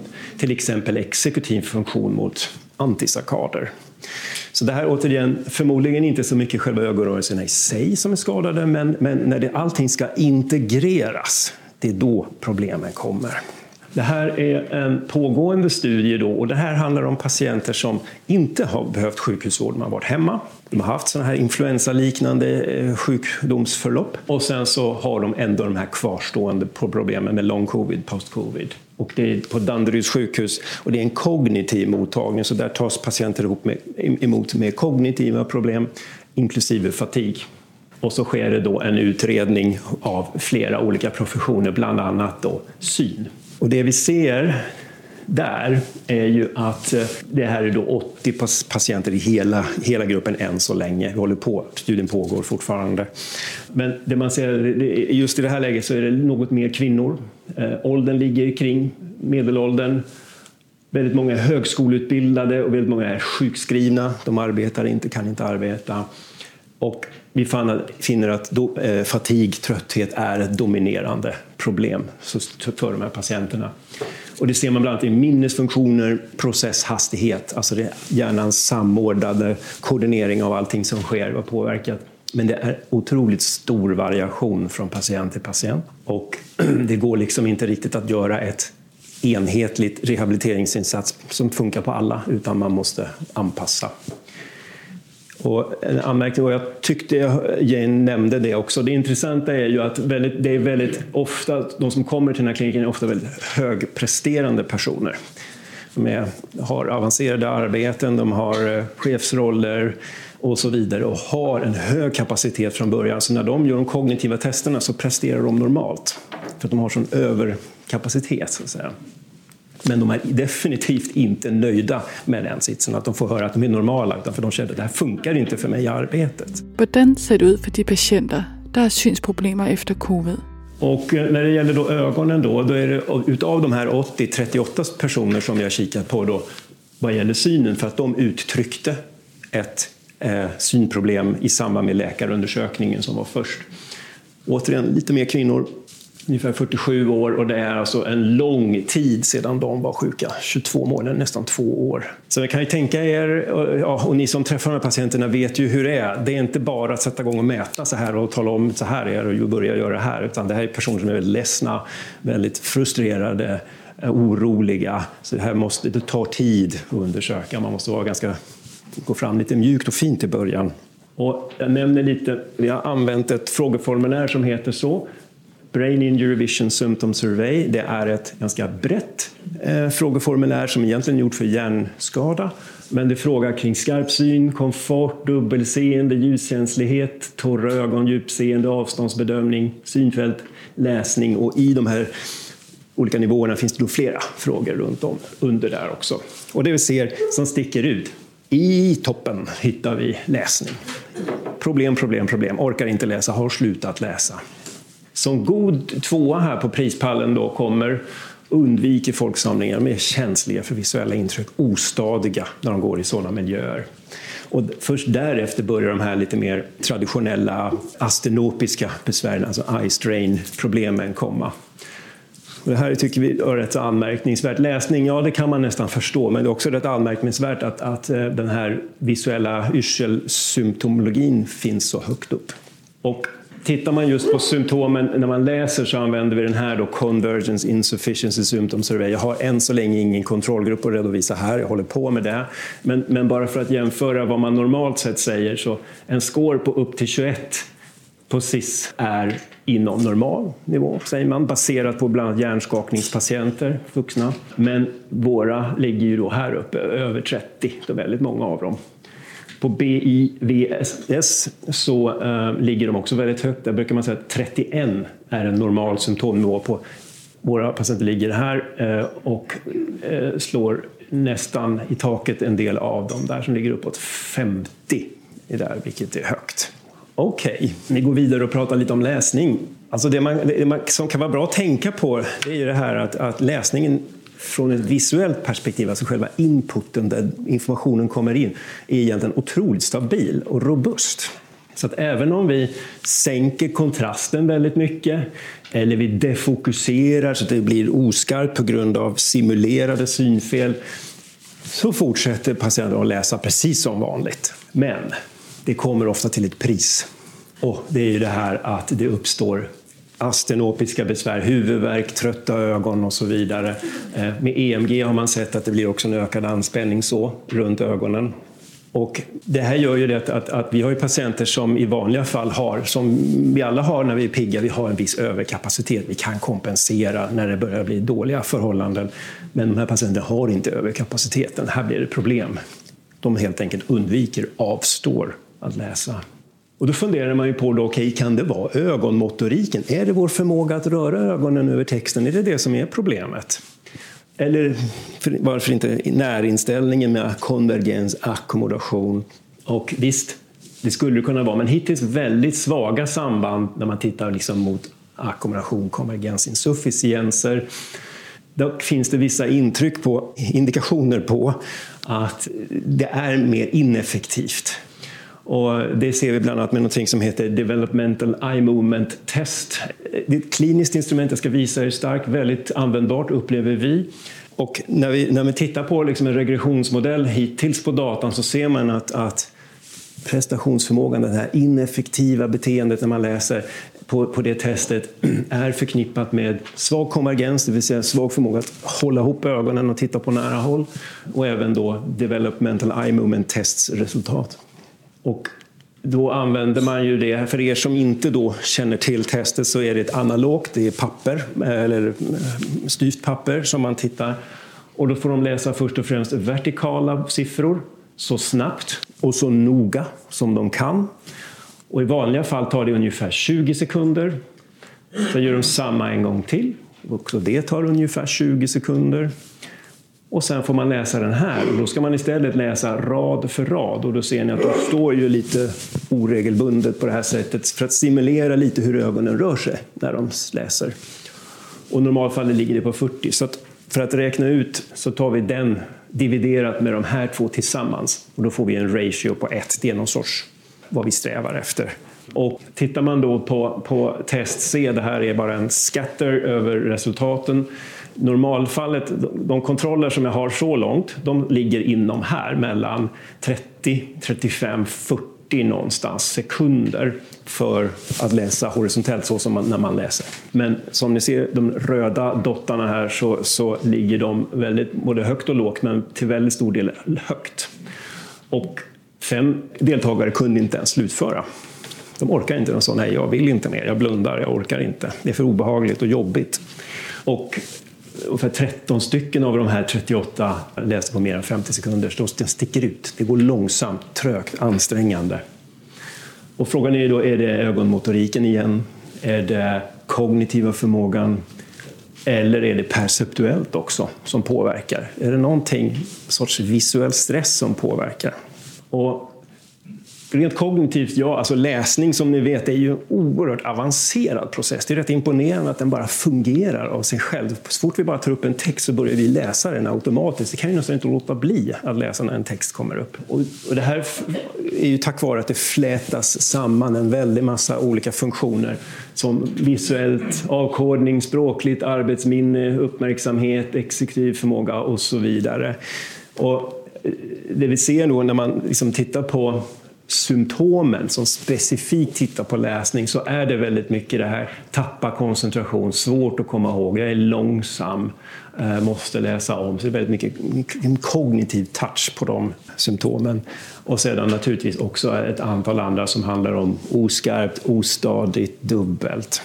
Och när det gäller kognition eh, som en, som en möjlig orsak så ser vi ju att i den litteratur som finns så är det jättevanligt, tyvärr. Någonstans mellan 12 och 65 procent av de här patienterna post-covid, lång-covid, upplever kognitiva problem. En helt annan eh, frågeställning som dök upp här utifrån att man börjar höra lite hur patienterna resonerar, vad de säger, vad de uttrycker för symptom, så börjar man fundera på är det någonting perceptuellt. En del uttrycker av DEM-testet när de får det framför sig så tycker de att det nästan är stressigt att se på det med alla dessa siffror. Och eh, de här eh, visuell stress då, eh, där själva fenomenet är ju någonting som handlar om Tror man en hyperexcitabilitet, det vill säga att hjärnan är lite för lätt triggad och triggas igång lite för snabbt på olika stimuli, Eh, och det kan leda då till eh, huvudvärk, astenopi, man kan få besvär av belysning och skärmar, distorsioner. Och hittills har man ju då sett det vid migrän med aura och med hjärnskador. Och när de här patienterna börjar dyka upp så testar man, man undersöker det man brukar undersöka, men provade också med de här filtren, olika typer av filter av olika färger och fick överväldigande och får överväldigande responser. Ni som jobbar med filter vet ju hur det kan vara att man är så här, oh wow, det blir lugnt. Åh, nu orkar jag läsa en stund. Och så, alltså det blir en, en helt annan komfort i seendet. Då börjar man fundera på vad beror det här på? Kan vi jobba med det? Kan vi göra någonting för patienterna här? När det gäller text då, ja då är det ju faktiskt så att text, om man tittar på vanlig text och ett randigt mönster, så är det ju så att det är, text är ett randigt mönster. Och, och, kanske är det så att de också ligger ganska tätt så vi börjar närma oss de där tre cykler per sekund. Va? Så plötsligt inser man, oj, det kanske inte är så lämpligt det här. Eller vad kan vi göra för att underlätta? Det finns några spännande studier där man faktiskt har kvantifierat och har man också sett att inte nog med att vi har ett stripigt mönster så här i sidled vi har också orden i sig. Så tittar man på de här och jämför de här mini och över. Och tittar man på ordet mini där så ser man att det har nästan som ett repetitivt randigt mönster i sig. Om man eh, räknar ut. Och det här går också att räkna ut med så kallad autokorrelation. Att jämföra med över här till exempel som inte alls har samma repetitiva mönster. Och eh, det man också fann väldigt spännande det är att, att de här orden som är mer randiga, stripet som man kan säga, de påverkar hur väl ögonen samordnar sig och fokuserar. Så man ser att när ögonen gör en förflyttning från ett ord till ett annat så sticker det abducerande ögat först och det andra kommer efter. Och nästan alltid landar de ju lite fel eller lite så. Och den där efterjusteringen av agensen så att vi verkligen tittar på ordet, den blir långsammare, mindre effektiv när man tittar på den typen av ord. Så det som man kan uppleva då, det, det är ju att Eh, några som patienterna uttryckt så här, ja, men orden rör sig, det dansar och de glider och sådär. Och då har man kanske trots ändå innan sett till att vi har kollat det optometriska glasögon och det som behövs, men ändå finns de här problemen kvar. Och det är därför vi liksom funderar lite på det här med den visuella stressen. Och om man då ändrar färgen, det vill säga att man, man sätter på ett, ett, ett, sånt här overlay, ett överlägg. Det här finns i olika fabrikat. Just de som vi jobbar kommer från Serium. Och, eh, de lindras alltså. Och det känns som att de eh, så att säga, orkar läsa lite längre och vad beror det här på? Då? Varför blir det bättre med overlays? Ja, det finns ju flera olika, olika teorier, men en möjlighet är ju att vi faktiskt minskar kontrastpåverkan, alltså minskar skillnaden mellan de mörka och de vita partierna i texten. Vissa har en färgpreferens. När vi testar det här så är det, det är åt nästan alla håll. Man, någon vill ha lila, någon vill ha orange, någon vill ha grön, någon vill ha blå. Liksom, det finns liksom ingen riktigt sådär mönster i det här ännu. Vi hoppas att vi ska hitta det. Men, men de väljer ofta en sorts mer mättade färger än vad man annars skulle göra. Och där finns det teorier om att kanske är det så att i hjärnan, i temporalloben, där färger separeras och processas, kanske är det så att vi har en överkänslighet i någon av de här områdena. Och när vi då med filtrens hjälp kan man säga, omfördelar det här lite grann så att kanske är det så att vi inte retar det området lika mycket. Vet inte ännu. Eh, vi får se vad som kommer fram i forskningen. Men det som är, jag kan nämna här, och det här är från Wilkins som är ju en mycket framstående forskare på det här, på det här området. Friska kontroller följer ett visst mönster på det här sättet, det vill säga det här är bara kontroller har valt. Med prickarna här talar om vilken färg de har valt. Det ligger ganska nära det naturliga färgspektrat som vi utsätts för i våra liv med dagsljus, kvällsljus, morgonljus och så vidare. Medan patienterna väljer, tenderar att välja färger som ligger längre bort från eh, från det här spektrat. Så det, är, det ser inte ut som det är så stor skillnad, men statistiskt sett så är det en skillnad här.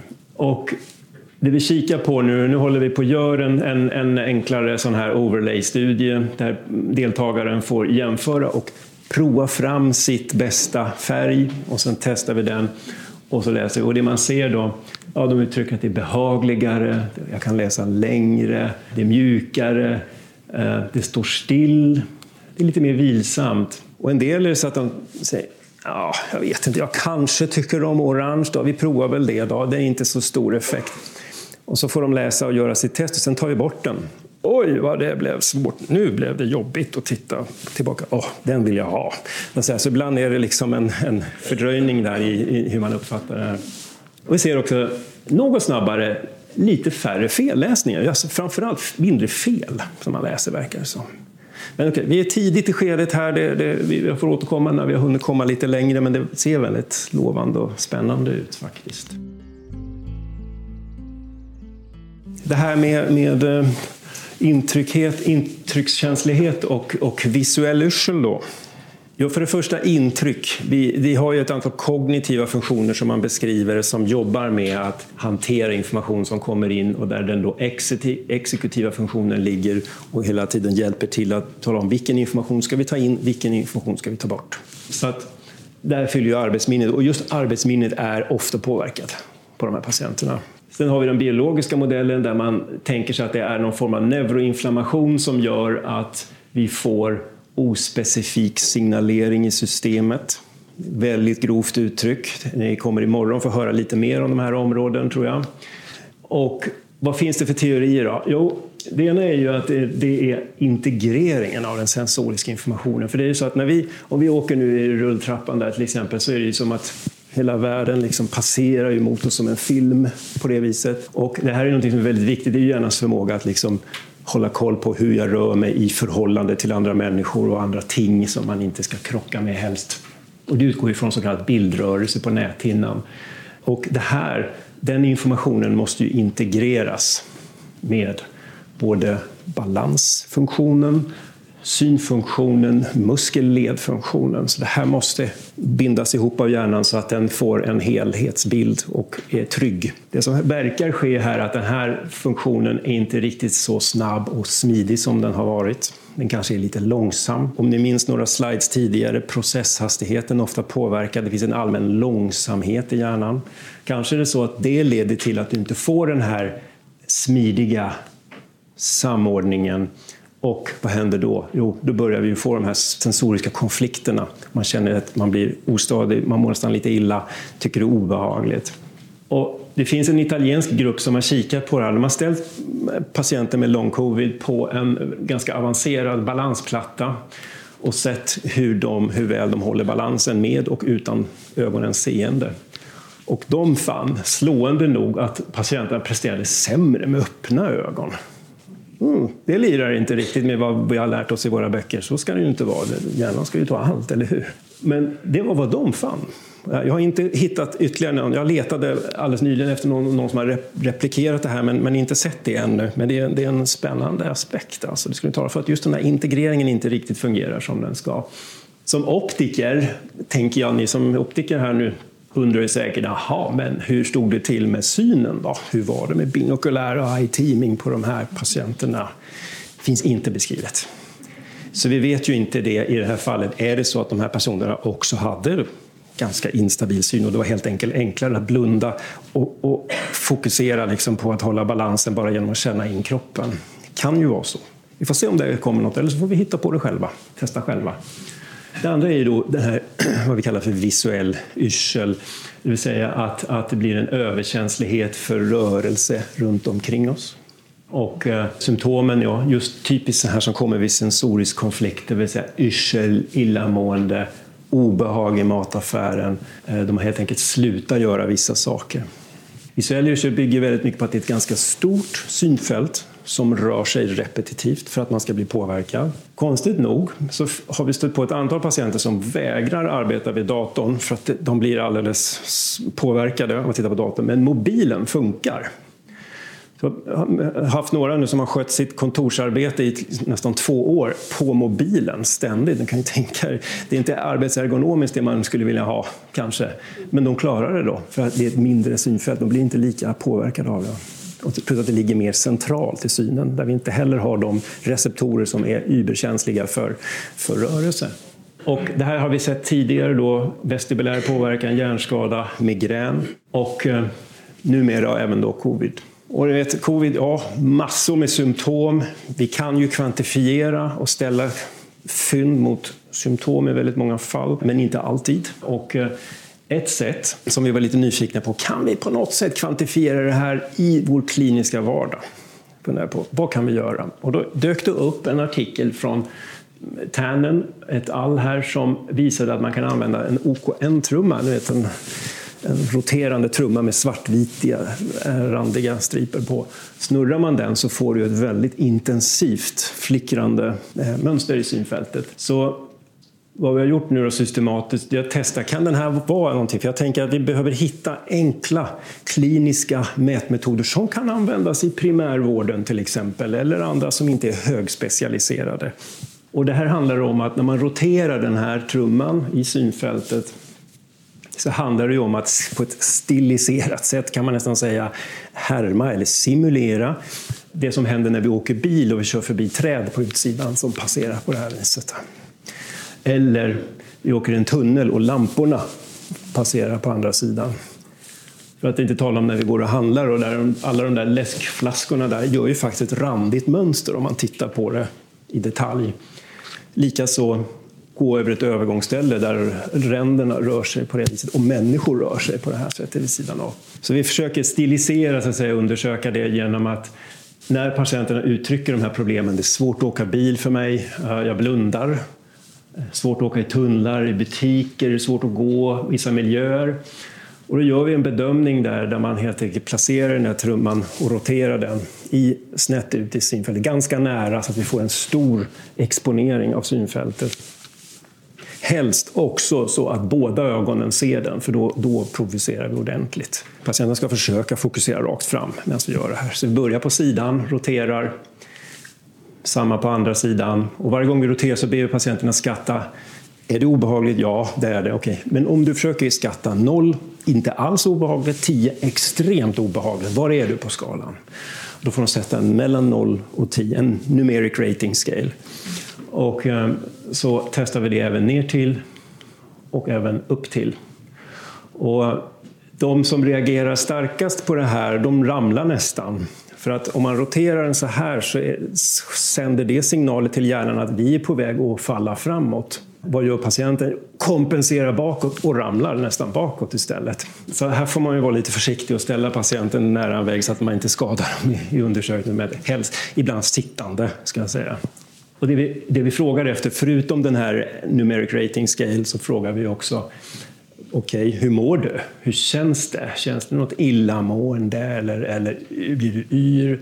En del säger, om jag ber dem fokusera på en lämplig rad på syntavlan så plötsligt tappar de fokus på den när man snurrar.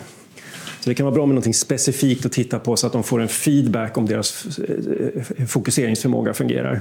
Och eh, här ser man då, det här är lite preliminära eh, fynd som är gjort då, och de som skattar att jag har de här problemen som vi har pratat om hela tiden, ja de ligger över 20. Medan de som säger att det händer mig ibland, ja de ligger något lägre. Och kontrollerna ligger väldigt lågt. Så skulle jag liksom gå här med trumman här och testa på er allihopa här, så skulle jag förhoppningsvis säga, ni förmodligen säga 0 till 2, 0 till 2, ja, 0, ja, 2 kanske, 0, ja. Det är liksom det vanligaste på, på, på, på kontrollerna. Medan de andra får vi de här lite mera reaktionerna, uttalade reaktionerna. Nu ska vi höra lite om trötthet. Okej, okay. då går vi in lite på det här med trötthet. Just den kliniken jag jobbar med i Stockholm, det handlar väldigt mycket om fatig, att, att utreda det och försöka ge råd hur man ska gå vidare. Fatig, det är säkert många av er som redan jobbar med det. Jag nämner bara kort att det är ju en, en, en, en upplevelse av bristande fysik eller mental energi som påverkar oss, vår förmåga att göra saker i, i, i vardagen. Sen finns det ju flera olika naturligtvis. Det finns flera de här. Det finns kognitiv, fysisk, det finns naturligtvis fler än så. Eh, jag tänkte att jag skulle framförallt fokusera kring den kognitiva som ju uppstår som ett resultat av tankemässig aktivitet. Och då är det ju inte bara liksom superintensiv tanke utan läsa jättesvåra böcker utan det här handlar om det vi gör hela tiden. Och det här är ju en, en, anser man, en obalans mellan de inre resurser man har och de krav som finns utifrån för att kunna klara en uppgift. Och vi ser det ju redan sedan innan i olika former av hjärneskador, eh, neurologisk sjukdom och postinfektion. Ni som har jobbat med, med meningit, encefalit, TBE eh, vet ju, känner ju kan säkert igen symptomen från dem. här tror man att det rör sig om en neuroinflammation någon form av förlångsammad neuronal ledningshastighet eller förändrad aktivering i hjärnan. Och jag nämner den här, ni såg Jen hade samma artikel som hon hänvisade till. Men det man ser är att, att generell trötthet och fatig är mycket vanligt. Någonstans, fatig hittar vi någonstans 37-52 procent efter infektionen. Och tittar man då och de studier som har tittat på det här de har följt mer än tre månader efter och sett att de här problemen finns kvar. Och här är ju från databasen där vi har kunnat följa personer, deras symptom innan de blev sjuka och när de blev sjuka och sen när de återhämtade sig. Och ni ser att de hamnar inte riktigt nere på baseline utan de ligger lite högre. Så fatigen finns kvar. Och hur yttrar sig det här och är det bara en subjektiv upplevelse? Nej, det är det inte. Vi kan definitivt påvisa att det finns tydliga samband med uppmärksamhetsstörningar, processhastighet och uttröttbarhet. Det vill säga, man har inte samma förmåga att hålla performance över tid utan man sackar, man blir tröttare och det blir sämre och sämre. Och så att eh, det har definitivt ett samband med fatig. För att kunna kvantifiera fatig så ett, ett sätt att göra det på det är att använda så kallad fatigability eller uttröttning. Det vill säga man eh, ber patienten, patienten få göra ett, en uppgift som tar tid. I det här fallet så ligger de med en fMRI-kamera och så presenteras det siffror, fyra, en, en string med fyra siffror. Eh, så fort det dyker upp 000 så måste de på en gång trycka på en knapp. Så då mäter man eh, reaktionstiden. Och under tiden så ligger man i MRI-kamera och det spelas in hur hjärnan aktiveras. Och vad man kunde se i den här studien då, det var Marika Möller och med flera som gjorde. Och det de kunde se att det finns en signifikant ökad fatig när man gör, alltså jämfört före och efter man gör undersökningen. Eh, eller övningen. Man ser att det finns en större variation. De är mer ojämna i sina latenser och sina reaktionstider. Och man kunde också ställa det här mot att det skedde, för att klara uppgiften så engagerades och aktiverades talamus i hjärnan i större grad hos de patienterna jämfört med kontrollerna. Och det här korrelerade med både skattad fatig och den fatigability som man kunde se i uppgiften som man gjorde med vigilans. Vad kan man göra vid det? Det har man också sett att genom kognitiv rehabilitering, evidensbaserad sådan som riktas in mot de här olika kognitiva funktionerna, så kan vi också stävja fatig i, vissa mån, i viss mån. Så det talar ju för att man kan faktiskt genom att jobba med hjärnan bottom-up, så att säga, försöka påverka och då får vi någon sorts påverkan på hjärnans funktion med mindre fatig. Och synmässigt då, vad händer med, med fatig? Här har, får man ju dra en hel del paralleller med, med hjärnskador och då ser vi ju då att hjärnskaderelaterade problem är ju ofta det här klassiska funktionerna som är påverkade, läsrelaterat ljus, otydligt seende. Och har man en synfältsdefekt så är det i sig väldigt en faktor som leder till fatig. Man sett. Det man ser i ögonmotorik är ju latenser, reaktionstiden går upp.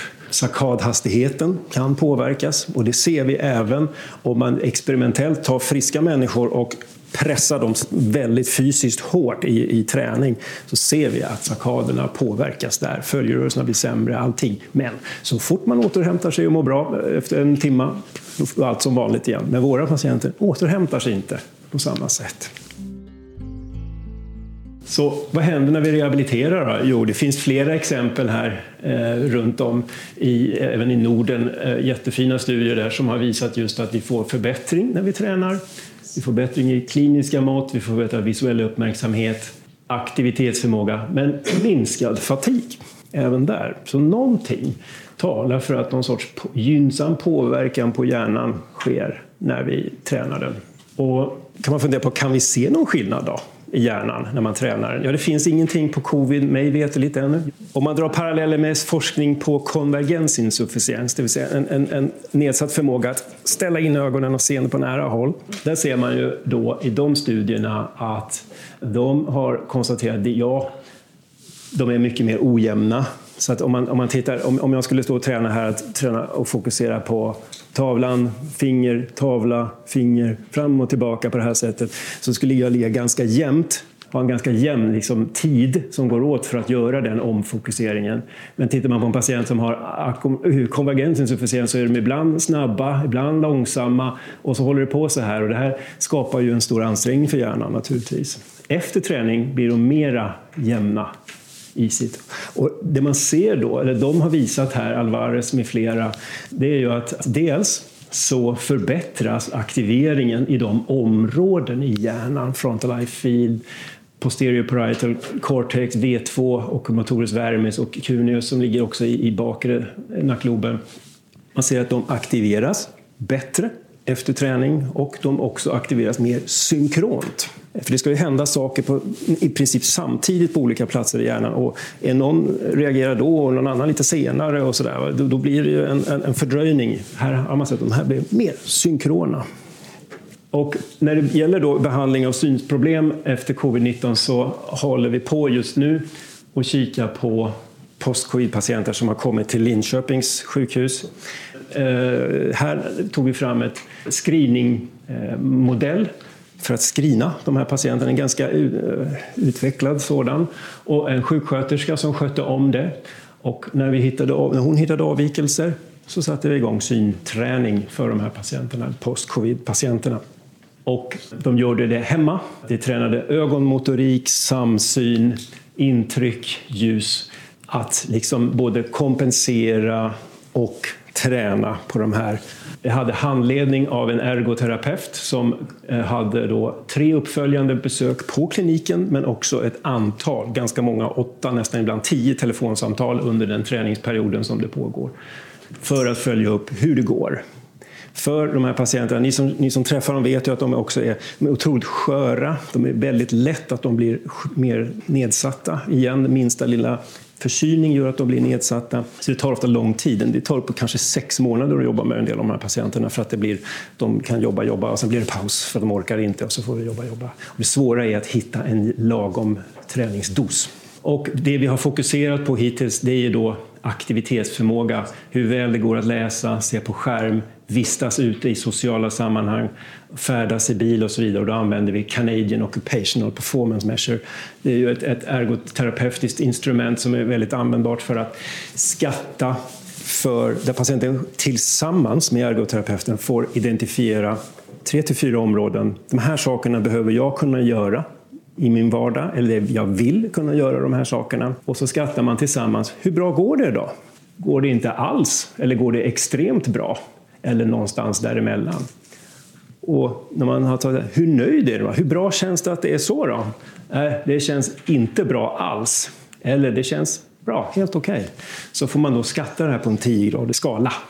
Och det vi ser då efter den här träningen är ju att nu har vi då före, eh, det här är utförande, hur väl man kan göra en sak. Det här är före, det här är efter.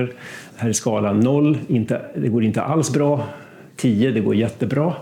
Och det vi ser är att de väldigt tydligt blir bättre när vi skattar. Man brukar säga att en höjning med två steg från då till exempel 3 till 5 är kliniskt signifikant. De här går, flesta av dem går betydligt bättre än så. Och man, de berättar ofta att man, de är bättre på att hantera sin omgivning, mindre ostadiga, hittar saker, hittar nyckeln där hemma och så vidare. Mer aktiv, mer social. Tittar man på hur, hur nöjd, förnöjd man är med det här, och då ser vi också att även där klart signifikant höjning där. det är ett väldigt kraftfullt instrument för att följa upp. För att jag som optiker kan ju identifiera, ja men det är den och den och den funktionen som inte fungerar som den ska, då ska vi träna dem. Men det är inte riktigt så enkelt. Vi måste ju också se, kan det, betyder det någonting att någon blir bättre i konvergensen? Blir det, betyder det någonting i, i verkligheten? Och det är därför vi använder COPM då som ett stöd för det ser också att de blir bättre i närarbete, det vill säga läsa mobil, telefon, eh, dator och sådär. Och då ser man att den symptomen ligger väldigt högt. Man brukar säga under 21, men de ligger ju, medianen ligger strax över nästan 35 och efteråt så sjunker det ner mot normalnivån. Så vi är inte riktigt i hamn, men det blir i alla fall bättre. Och mycket här handlar om att väldigt många av de här patienterna går härifrån när de inte gör alls. Det är för jobbigt. Man avstår, undviker. Till att man plötsligt börjar göra saker och då får man lite symptom när man börjar göra saker också. Det finns en sån aspekt i det här också. Och spännande nog också en viss påverkan på fatig. Vi får ner fatig till viss del. Inte 100 procent, men jag kan säga 10,5 här ligger ju gränsen för den. Då. Eh, så vi närmar oss. Men det ändå, tycker vi ändå, det, det ändå stämmer för att fatig är ju en multifaktoriell förmåga, eller multifaktoriell, det är ju ofta flera faktorer som gör att vi känner oss trötta. Eh, det kan ju allt från andra sjukdomar, medicinering, depression, smärta, sover dåligt, kan inte sova ordentligt, det är inte helt ovanligt heller. Kognitiva problem. Men utifrån vad vi observerar och utifrån vad vi ser så långt på forskningen så verkar det ändå som att kanske är det så att vi kan plocka bort en liten läcka i hinken där så att man liksom orkar lite mer. Och det, jag kan säga det är som vi ser som väldigt viktiga framgångsfaktorer för att det här ska fungera. Det är ju att, att man kan motivera övningarna genom generalisering. Och här finns ju är, ni som jobbar med patienter, ergoterapeuter, fysioterapeuter med flera, med flera, är ju experterna på att ta funktion till tillämpning som, som är så viktigt. Det här kan jag säga, det här är en kardinal. Det måste finnas en trygg kontakt. Man måste ha någon som vet, ja, de ringer mig och kollar hur det går. Då kan jag fråga det här som jag undrar över. En del mår väldigt dåligt i början när de tränar och får väldigt mycket symptom och då är det bra att kunna få prata med terapeuten som kan säga ja, men det är naturligt, det kan vara så. Det är inte, var inte rädd, utan nu vi bara anpassar träningen lite grann just nu. Och sen när du mår bättre igen, ja, då tar vi upp träningen igen. Så att just det här är oerhört viktigt för att det ska fungera.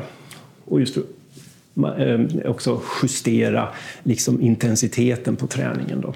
Jan Johansson avslutar med en uppsummering. Ögonrelaterat, främre segmentet, de yttre delarna på ögat är oftast det som är påverkat. Tack och lov så läker det oftast av sig själv. Allvarliga ögonkomplikationer, ja det förekommer. Så att finns det misstanke, någonting i anamnesen, någonting i era fynd, absolut eh, skicka till oftalmolog eller neurooftalmolog.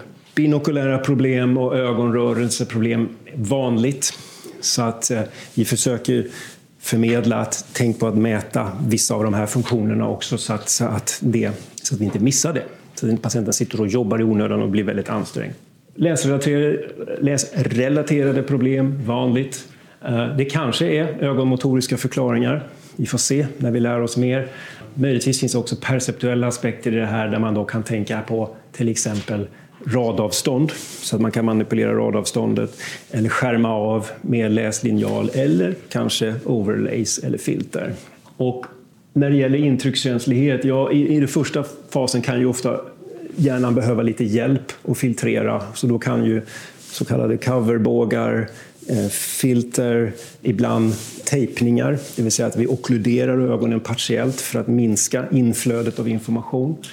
Man kan också tänka på att se till att synen är stabil, att man tränar upp binokulära funktioner, inte börjar med multifokala glasögon eller progressiva utan vänta lite med det. Eller i värsta fall ta av dem och sätt på ett par vanliga enkelslipade under den här perioden. Så kan du kanske börja med de progressiva sen igen. Och vi ser då lovande effekt på synrehab med potentiell träff. Vi hoppas, hoppas, hoppas att det ska också hjälpa till att minska fatig. Vi får se hur det går.